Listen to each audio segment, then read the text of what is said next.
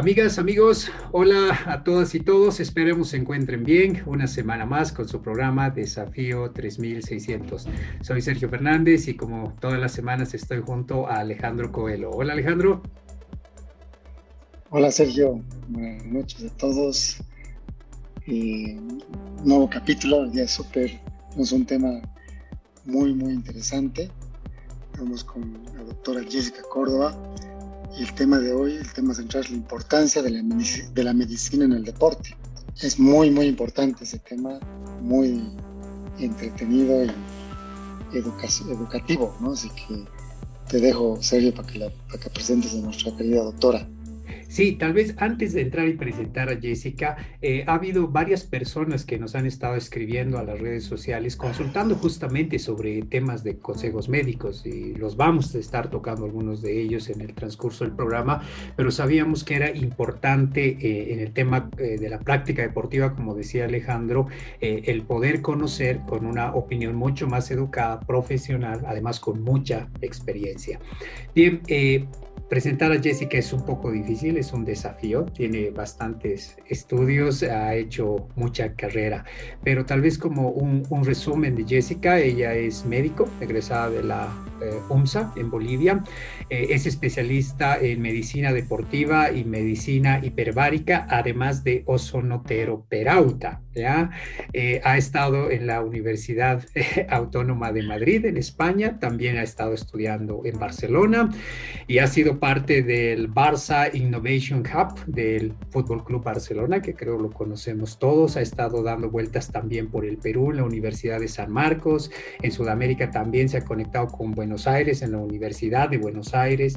Actualmente es presidenta de la Asociación Médica Boliviana de Oxígeno y Ozonoterapia. Es secretaria general de la Sociedad Boliviana de Medicina del Deporte, miembro de la Asociación Deportiva del Dolor y también es miembro de la Asociación Internacional para Estudio del Dolor. Además de eso, además de todo lo que les cuento, ha sido pues quien ha introducido en el país el tratamiento y ozono de factores de crecimiento al deporte desde el 2014 y ha empezado en la selección boliviana y en la Federación Boliviana de Fútbol. ¿Qué currículum, Jessica? ¿Qué currículum? Bienvenida a Desafío 3600. Hola chicos, qué alegría. Para mí un placer pues estar con ustedes, inicialmente con ustedes como dos grandes deportistas, dos grandes amigos, el cariño grande. Ale nos conoce desde el primer consultorio que era súper chiqui, así que él es uno de los testigos del crecimiento que MEDS ha ido teniendo y, y la evolución que pues la medicina deportiva dentro de lo que ha sido lo que nosotros practicamos, de nuestra práctica, pues ha ido creciendo y por medio de ustedes pues llegar a tanta gente que lo sigue y que em, aprende de todos estos podcasts que sacan, que son súper lindos. Estoy escuchando el de Salva recién nomás y me ha encantado, es un chico increíble, yo lo conozco desde el colegio, así que ya se imaginarán. Así que nada, muy feliz, muy contenta de, de poder estar hoy día con ustedes más que el currículum como tal, porque son varias universidades en diferentes países, creo que hace mucho también la experiencia con el deportista, el haber podido integrar todo lo que implica la medicina deportiva en lo que hoy día es MEDS. Gracias, gracias Jesse, bienvenida, gracias a ti por aceptarnos y darnos un poquito de tu tiempo. me consta cómo son tus días, así que y, darte una, horita, como media horita con nosotros es, es para ti sacrificado. Eh, como decía Sergio, pucha, es muy importante el tema de medicina deportiva, no solo a nivel, uno piensa que a nivel profesional, pero a nivel amateur, como somos la mayoría, es muy, muy importante. Y nos, nos ha llegado un montón de, un montón de consultas y, y uno, uno, a veces piensa que o no, no salgo hoy día o me, me automedico con un desinflamante, ya lo hice, ¿no? O descanso un par de días y ya está. Y la verdad que eso nos va, nos va a explicar mejor Jessica. Así para empezar, ¿cómo, o dónde inicias el proceso de especializarte en medicina deportiva? ¿Es una rama diferente de la medicina, de la traumatología, supongo? No sé, ahí explicarnos mejor. Sí, de hecho se confunde mucho siempre que llaman dicen, ¿y la doctora es traumatóloga? Pues no, y siempre lo hemos dicho claramente. La medicina deportiva es medicina deportiva como tal. De hecho, no existe como especialidad en el pensum de eh, Bolivia, Pero si queremos ver más cerca, pues está la especialidad como especialidad médica en Chile, también en Uruguay. Es una de las actuales mecas de la medicina deportiva, pues precisamente Uruguay. También una de las más antiguas en Latinoamérica es precisamente la de Brasil. Y es mucho más antigua desde 1939 en Estados Unidos, Australia y todo lo que implica Europa. Entonces yo hago la especialidad en España. Como siempre que me preguntan, les digo, creo que me ha buscado a mí más que yo buscarla a ella porque yo quería ser pediatra. Entonces, cuando ya ves el comportamiento de los deportistas, entiendes por qué me llevo tan bien con ellos, ¿no? Es como trabajar con niños chiquitos que quieren entrenar y ahí Sergio también es, pues, ejemplo número uno de, tienes tal cosa súper y con eso puedo entrenar. El mocoso ese. es de siete minutos en consulta, ¿no? ¿Cómo se llama? ¿Dónde vive? ¿Teléfono? ¿Puedo entrenar? Flop. ¿No? Entonces, eh, yo me voy a España, me presento a los exámenes MIR, son unos exámenes para rendir para la residencia bastante difíciles de poder em, lograr. Y mientras esperábamos el segundo año para poder realizarlo, pues hay una feria de universidades que se realiza en enero allá, donde mm, decidí mandar el currículum pues a todas las universidades, tengan o no medicina inclusive, para buscar la especialidad. Ahí es donde ganó la beca y pues me dedico a la medicina deportiva, eh, como les digo, más por hallazgo de ella a mí que, que mío hacia ella. Sí he estado relacionada con deportes de muy chiquita, pero yo soy eh, ejemplo claro de que cuando tienes una lesión importante y o el coach o tus papás o el mismo médico no sabe enfocarla bien, pues hasta ahí llegó tu nivel. ¿no? Entonces, cuando era chiqui, eh, nadaba para los pingüinos, bastante bien dentro de todo y tuve un pequeño accidente también al caerme de un caballo y hasta ahí llegó, digamos, la parte deportiva oficialmente. He jugado básquet todo el cole, también para Ingavi, la selección de la Salle mientras estaba en el cole. Actualmente por ciega ya no lo hago tan seguido porque ya no le doy, pero los gogles no puedo con los gogles, me cortan la visión periférica. Así que, em, bueno, pues como les digo, ¿no? Volver al deporte siempre es es difícil, está ahí el músculo en lo profundo de tu ser, pero hay que tener voluntad para volver a hacer las cosas.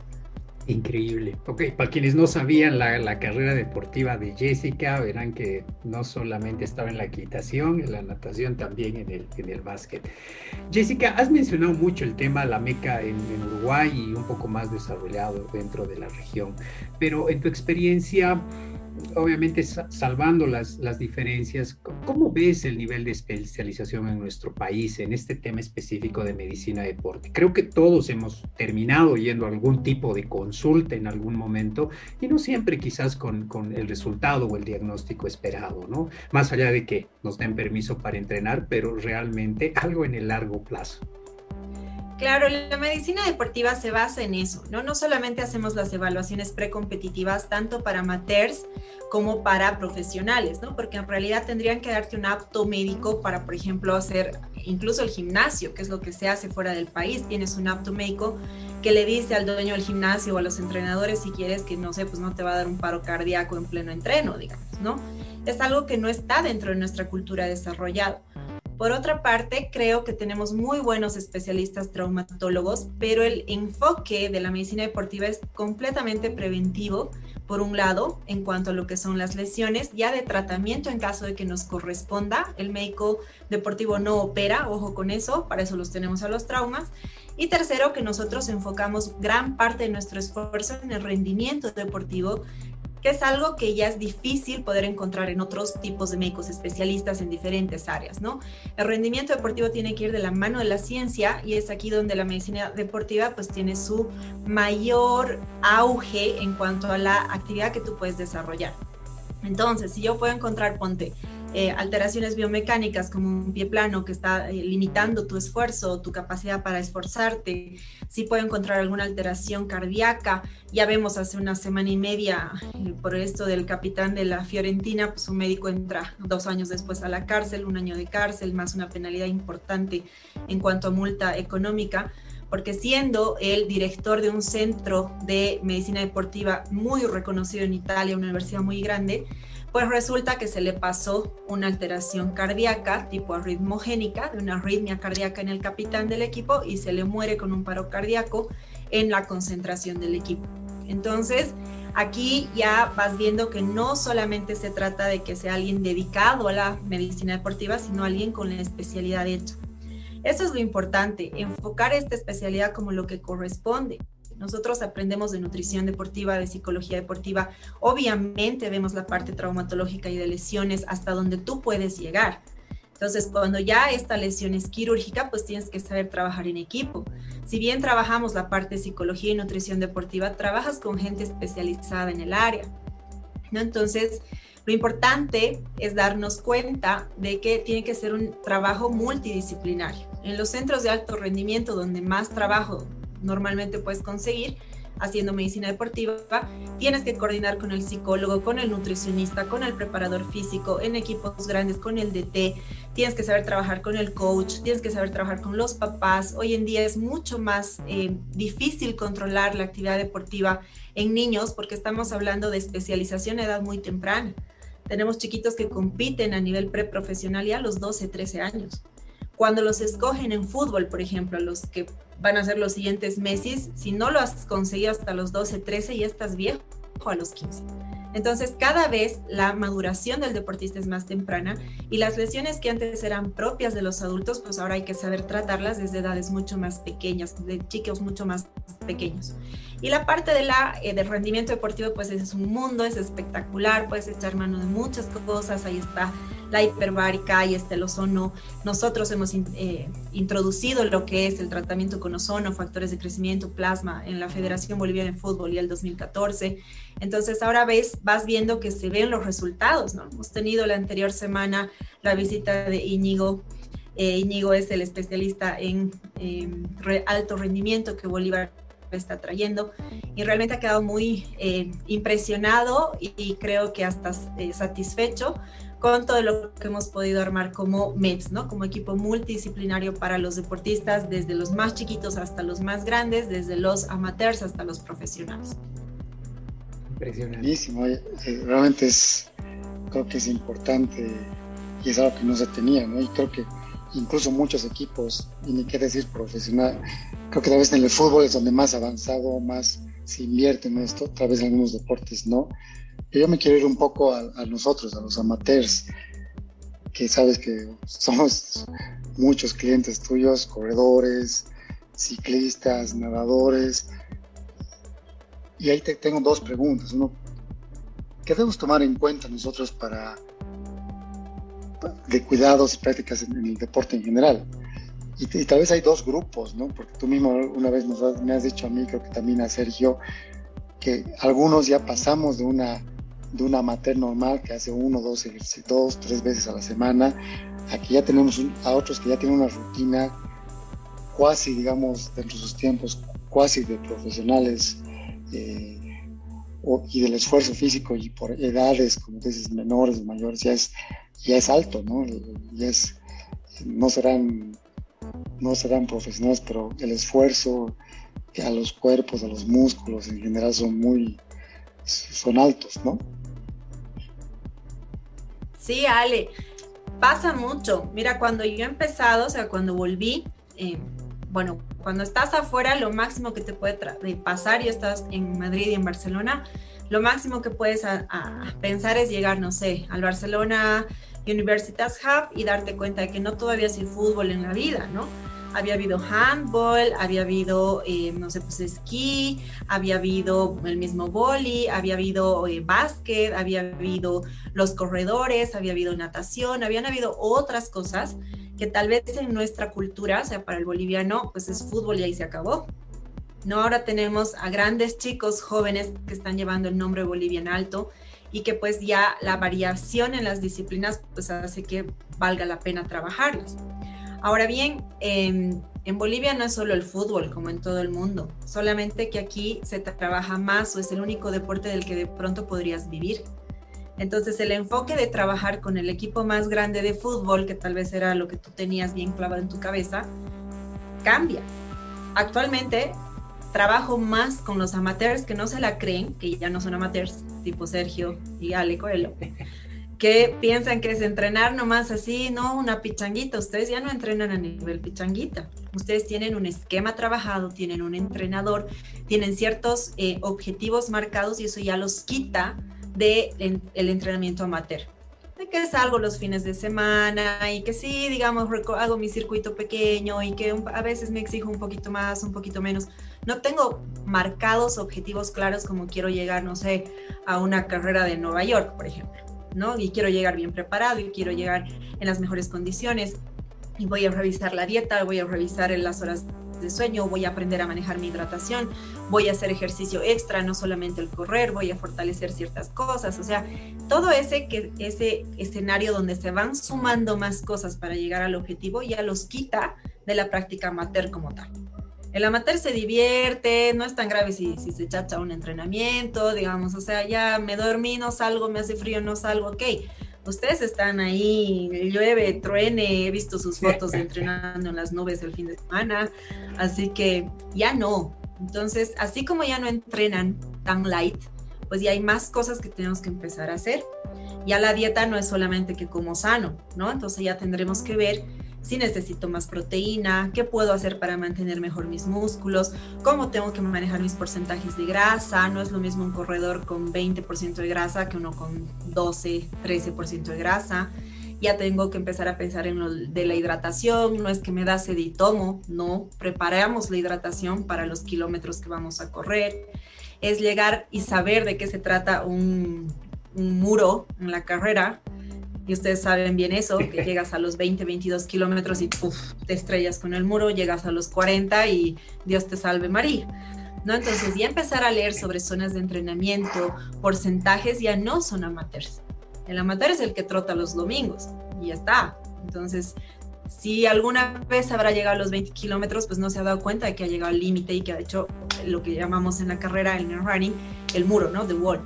Entonces, em, hay que entender que ya cuando nosotros nos vamos afianzando más con la disciplina, pues ya no somos amateurs. Entonces, hay que aprender también a tratarse como semi-pro, con la comida, con las horas.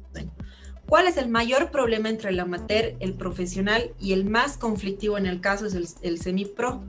El amateur trabaja y hace algo de ejercicio. El profesional trabaja haciendo ejercicio y el semi-pro trabaja, es papá, tiene mil cosas que hacer, de paso entrena, entonces ahí es donde más conflictivo todavía se, se torna el asunto, porque hablar de prevención de lesiones con el amateur es súper fácil, con el profesional mucho más fácil, todo está programado, con el del medio es lo complicado. ¿Por qué? Porque tengo que saber que te estoy quitando horas sueño, que igual estás trabajando, que vamos a tener muchos otros componentes externos que van a condicionar tu entrenamiento y también tus resultados. Impresionante. Bueno, e, esto que acabas de decir, especialmente lo último, ¿no? Ya no es, ya no se trata solamente muchas veces de el performance, que uno obviamente busca mejorar sus tiempos, sus marcas personales y demás, sino cuidar la máquina, ¿verdad? O sea, hay que cuidar la máquina para que también siga rindiendo y hay que tenerle cariño también al, al cuerpo. Bien, importante lo que nos dices, Jesse. Eh, Jessica, a ver, yo moviéndome un poco en un tema más, un poco de detalle, porque esta ha sido una de las consultas frecuentes que hemos tenido, pero además la hemos padecido casi todos los que hacemos running. Ya es el tema, ya, te, ya debes saberlo, te lo imaginas, es el tema de esta famosa fascitis plantar. ¿Qué le puedes decir? ¿Qué nos puedes decir sobre la fascitis plantar? Porque muchas veces uno habla de esto, googlea y aparece en todas partes. Sin embargo, ah, hay elementos, entendemos, para prevenir. Varios nos has enseñado tú para poder gestionar esto y poder atenderla a tiempo también. Sí, sí, Sergio, creo que es importante, y por lo menos soy del tipo de médico, que no, no tengo problema con que el paciente busque información, porque es algo que uno no puede limitar. Entonces muchas veces te llega el paciente que la tiene clarísima, que tiene diagnóstico hecho por sus manos y, sus, y su computadora o su celu y que te dice que doctor Google dice que tiene fascitis plantar. Perfecto. Como que llega el otro que te dice que tiene cáncer en el pie, porque ha buscado, ha tenido diferentes tipos de eh, términos mesh para buscar el diagnóstico. Entonces, en Internet tenemos muy buena información. Siempre es bueno buscar información de blogs reconocidos. La Clínica Mayo, por ejemplo, saca muy bonitos artículos en función a diferentes tipos de patologías relacionadas también con eh, lo que es deporte Así que siempre que busquemos, primero buscar eh, en fuentes que valgan la pena.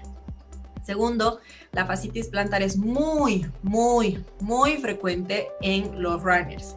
Y tenemos que analizar muchos de los componentes de esto. Primero, la biomecánica. Si yo tengo un pie plano, si yo tengo un pie varo, si tengo un pie cabo, sea, plano cabo o medio varo, el problema que voy a tener evidentemente es por la descarga del peso cuando hacemos el running, porque no solamente es el desplazamiento, es la velocidad, el peso y el impacto. Segundo, si tenemos algún esguince mal curado, tenemos alguna patología lesional crónica, tenemos un mal apoyo en las rodillas, las rodillas están en genuvalgo, se nos van para adentro, o un genovaro, que dicen, ¿no? Los rosquitos también tienen sus problemas. Tercero, tenemos que evaluar la movilidad de la cadera. Tenemos muchos deportistas que no se habían dado cuenta que la cadera forma parte importante del running. Cuarto, evaluamos la columna para ver si no hay escoliosis, alguna alteración eh, dentro de la estática que pueda alterar precisamente estas descargas del peso. Y luego evaluamos la postura, que muchas veces tenemos complicaciones serias cuando eh, hablamos de postura y muchos piensan que se sientan bien, que corren bien, pero vamos viendo los videos que normalmente les pido ya en una fase de reinserción y nos damos cuenta, pues cuando hay subida, habíamos estado subiendo así, intentando que el peso de nuestra cabeza más nos lleve para arriba, o muchas veces cuando hacemos las bajadas, pues que están muy tiesos, ¿no? Entonces hay que hacer una reeducación postural, no la habitual para vivir, sino una reeducación postural para correr, para nadar, para jugar básquet, para lo que tú quieras. La fascitis plantar, imagínense que este es el pie, tenemos el tendón de Aquiles aquí, se une un pequeño eh, eslabón del tendón y llega hasta los dedos.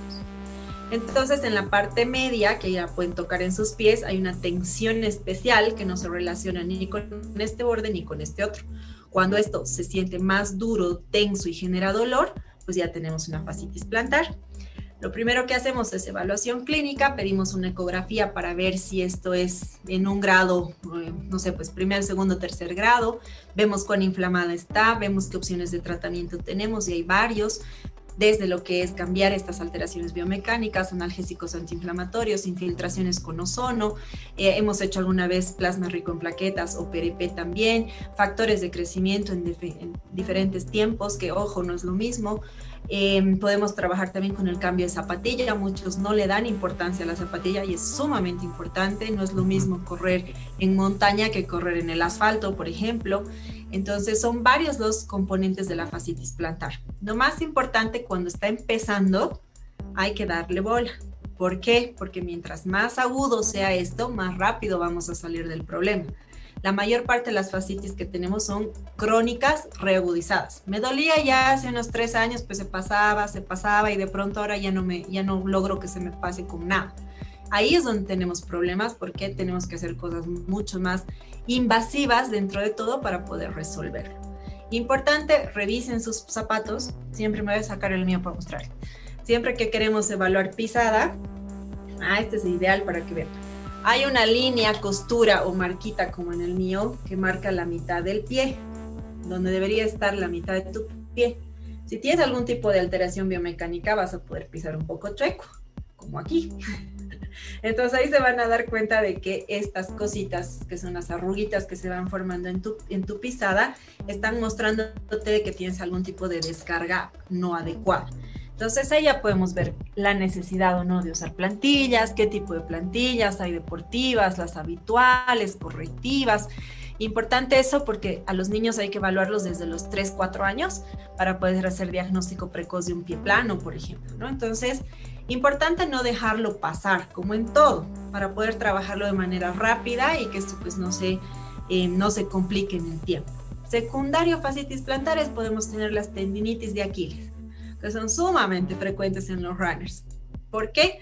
Porque estas alteraciones de descarga hacen que tu tendón, como está seguidito acá, empiece a sobrecargarse.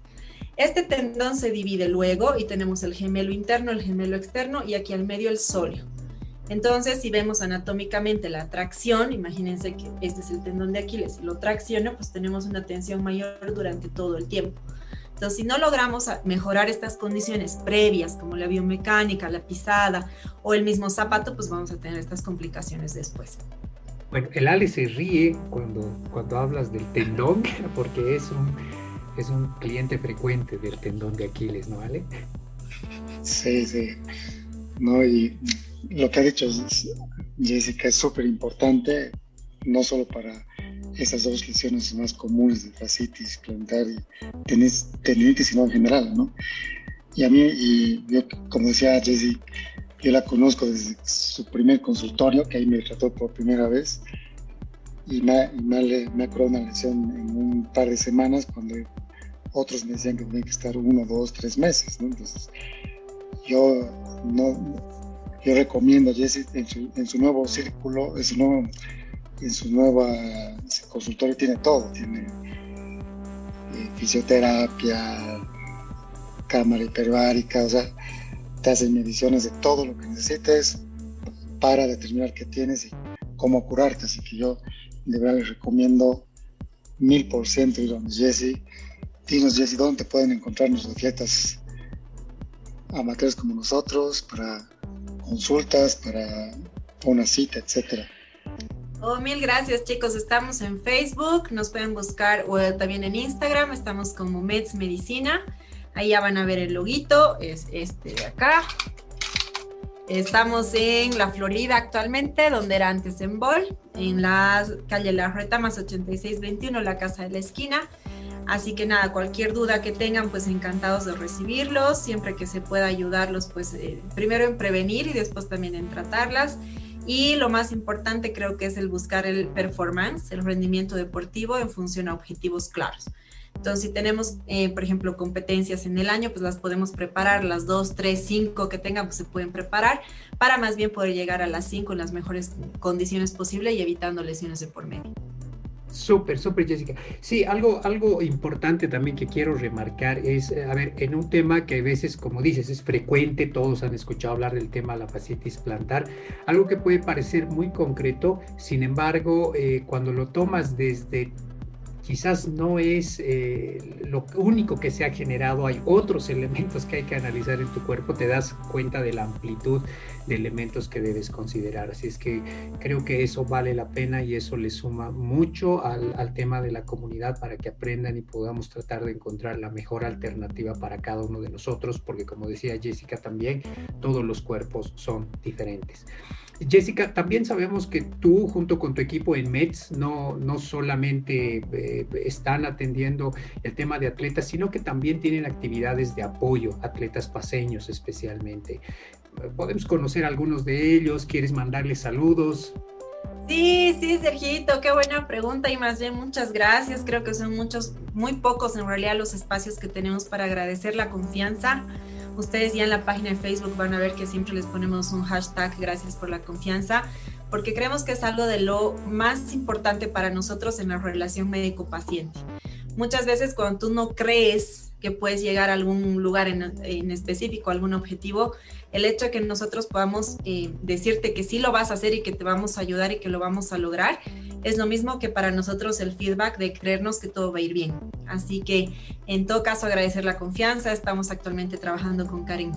Eh, Torres, que es nuestra querida olímpica nadadora y medallista, que estamos trabajando precisamente en el tema de performance con ella. Ustedes saben, en la natación son milisegundos los que hacen una gran diferencia, así que estamos dándole duro para poder llegar al objetivo.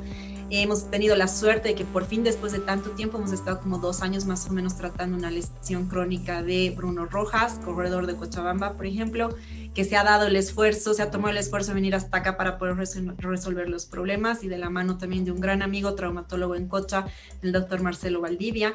Así que se trata de equipo, aquí en La Paz y también fuera de La Paz. Evidentemente en MEDS tenemos el círculo cerrado con nutrición, psicología, fisioterapia, entrenamiento, readaptación deportiva, pruebas de esfuerzo, VO2 Max, eh, fisiología deportiva, cardiología, neumología. Espero no haberme olvidado de nadie. Pero eh, también tenemos a los que están alrededor, ¿no? Lo que es cardio, gineco, gastro. Entonces sí te podemos dar una solución integral. También agradecerles a chicos que, no, que igual no se la creen, que no son tan amateurs. Tenemos ahí al Marce Fernández, que ha cruzado las islas este fin de semana y lo hemos dejado así listito al borde para que, pueden, eh, que pueda competir. pucha, o sea, si nos acordamos de varios del tenis, agradecida con el eh, Club Tenis La Paz también, porque son muchos los chicos que vienen acá. Del tenis, a nuestra Sofita Borga, al querido Sebas Bert, a su hermana Mariana Bert, a los chicos Oña de natación. También, pucha, varios, de Liz Angulo, que levanta peso, es espectacular y me, me impresiona la voluntad que tiene esa mujer.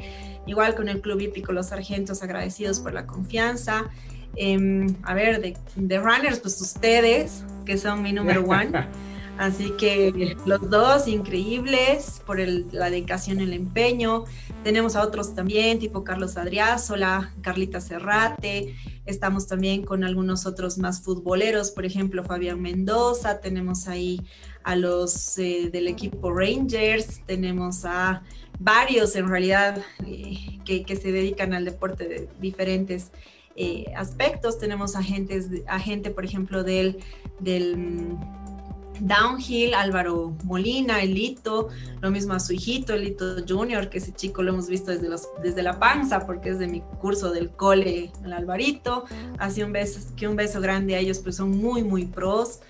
Eh, a ver quién es más de natación, downhill, tenis, Estamos también con el equipo de básquet del CTP La Paz, así que también un beso grande para nuestro querido Ernesto. Entonces son varios, ¿no? Ahora estamos incursionando también gracias a eh, José Pineiro en lo que es el golf. Entonces cada vez estamos aprendiendo más y más de todas las disciplinas a las que tenemos acceso. Al querido Dani Nosiglia. Pucha, no me quiero olvidar de nadie para que no se, no se enojen, pero son varios y estamos muy contentos en realidad. Muy difícil, muy difícil, impresionante. Jessica, eh, muy lindo, increíble el trabajo que está haciendo Mets. Sin duda, el, deporte boliviano tratamos de impulsarlo todos, creo, dentro de lo que nos toca y lo que podemos hacer. Muchos deportistas y atletas como, como nuestra querida Karen Torres nos hacen sentir de orgullo, pero creo que METS también es un tema para sentirnos orgullosos de que contemos en La Paz con, con un centro que tú lideras y guías con, con, este nivel de especialidad. Así es que de parte de la comunidad y personal mío, por, por todo lo que he podido compartir con ustedes y el apoyo que nos han dado, de verdad, gracias, gracias Jessica. Muchas gracias, Anton. Es muy importante lo que haces y felicidades porque estás creciendo lo he visto desde a poco y creo que ya eres una, un referente en medicina, no solo en La Paz, ¿no? Me consta que vienen de todas partes de Bolivia, así que a seguir adelante y muchas felicidades, seguro va a seguir creciendo mucho más por las ganas, empeño, compromiso, cariño que les pones y te das un tiempito para todos. ¿eh? Creo que eso es lo que te hace también diferente. Mil gracias, de eso se trata, de ser diferentes, es una especialidad diferente que se va a abrir espacio eh, poco a poco también en el ambiente, así que eh, creo que tenemos muy buen nivel, somos como cuatro en La Paz por lo menos certificados. Eh, bueno, eh, ya la, la SOBOMED, la Sociedad Boliviana de Medicina del Deporte, se ha reactivado hace dos años, así que somos como seis gatos todavía, pero bueno, la idea es ir entrando más, cada vez con más, más gente que vuelva y que haga la especialidad afuera. Es un reto volver al país, más cuando es algo nuevo, cuando el mercado está muy cerrado a lo nuevo, al cambio, a lo diferente pues lo que queremos es eso, que sepan todos que siempre van a ser parte de la familia de MEDS. Paciente que eh, termine ingresando, pues se va dando cuenta de que cada vez vamos apoyando en diferentes cosas. Así que nada, agradecida más bien yo, Ale, contigo, tantos años de, de confianza y cariño de trabajo conjunto. Sergito también a ti. Eh, siempre hay buen feeling entre, entre Mets y los deportistas porque evidentemente son diferentes y este es un servicio diferente. Así que agradecerles la oportunidad, un cariño muy grande con la comunidad. Tenemos a muchos chicos que están, chicos, chicas que están también ahí. La Pame Cusicanqui, la misma Pame Alcoreza, a veces me voy acordando de más. Así que nada, mil gracias por la oportunidad. Cuenten siempre con mi tiempo para ustedes, para todos los pacientes. Siempre me doy un tiempito extra. Así que en todo caso agradecida yo y predispuesta siempre a colaborarlos en todo lo que se pueda.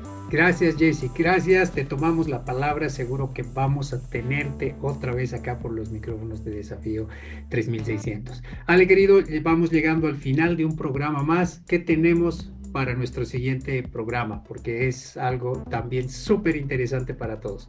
Sí, nuestro siguiente invitado no es boliviano, es eh, un gran amigo que conocemos hace varios años, francés Regis Miquel, Miguel, algo así, que es un trailero conoce todas las montañas más que ningún paseño y nos va a contar un poco, el tema es de, de Francia 3600, de Europa 3600, nos va a contar un, poco cómo llega, qué hace, y la verdad que ha sido coach de muchos traileros en La Paz, ¿no? Y, y, ha, representado incluso a Bolivia. Entonces es, va a ser un orgullo tenerlo a Regis en Desafío 3600. Sí, y va estar, muy bonita esa entrevista, no se la pierdan, tanto como estamos orgullosos por el Centro Mets. Eh, Regis está muy orgulloso de correr bajo bandera boliviana, un francés que se ha enamorado de, de, Bolivia y nos estará contando su experiencia. Amigas, amigos, esto fue su programa Desafío 3600. Sigan en contacto con nosotros por las redes sociales, en Facebook, en Instagram, compartan sus consejos para la comunidad y será hasta una siguiente transmisión. Todos manténganse a salvo, cuídense, todavía estamos en una época complicada, así es que será hasta la próxima. Un abrazo.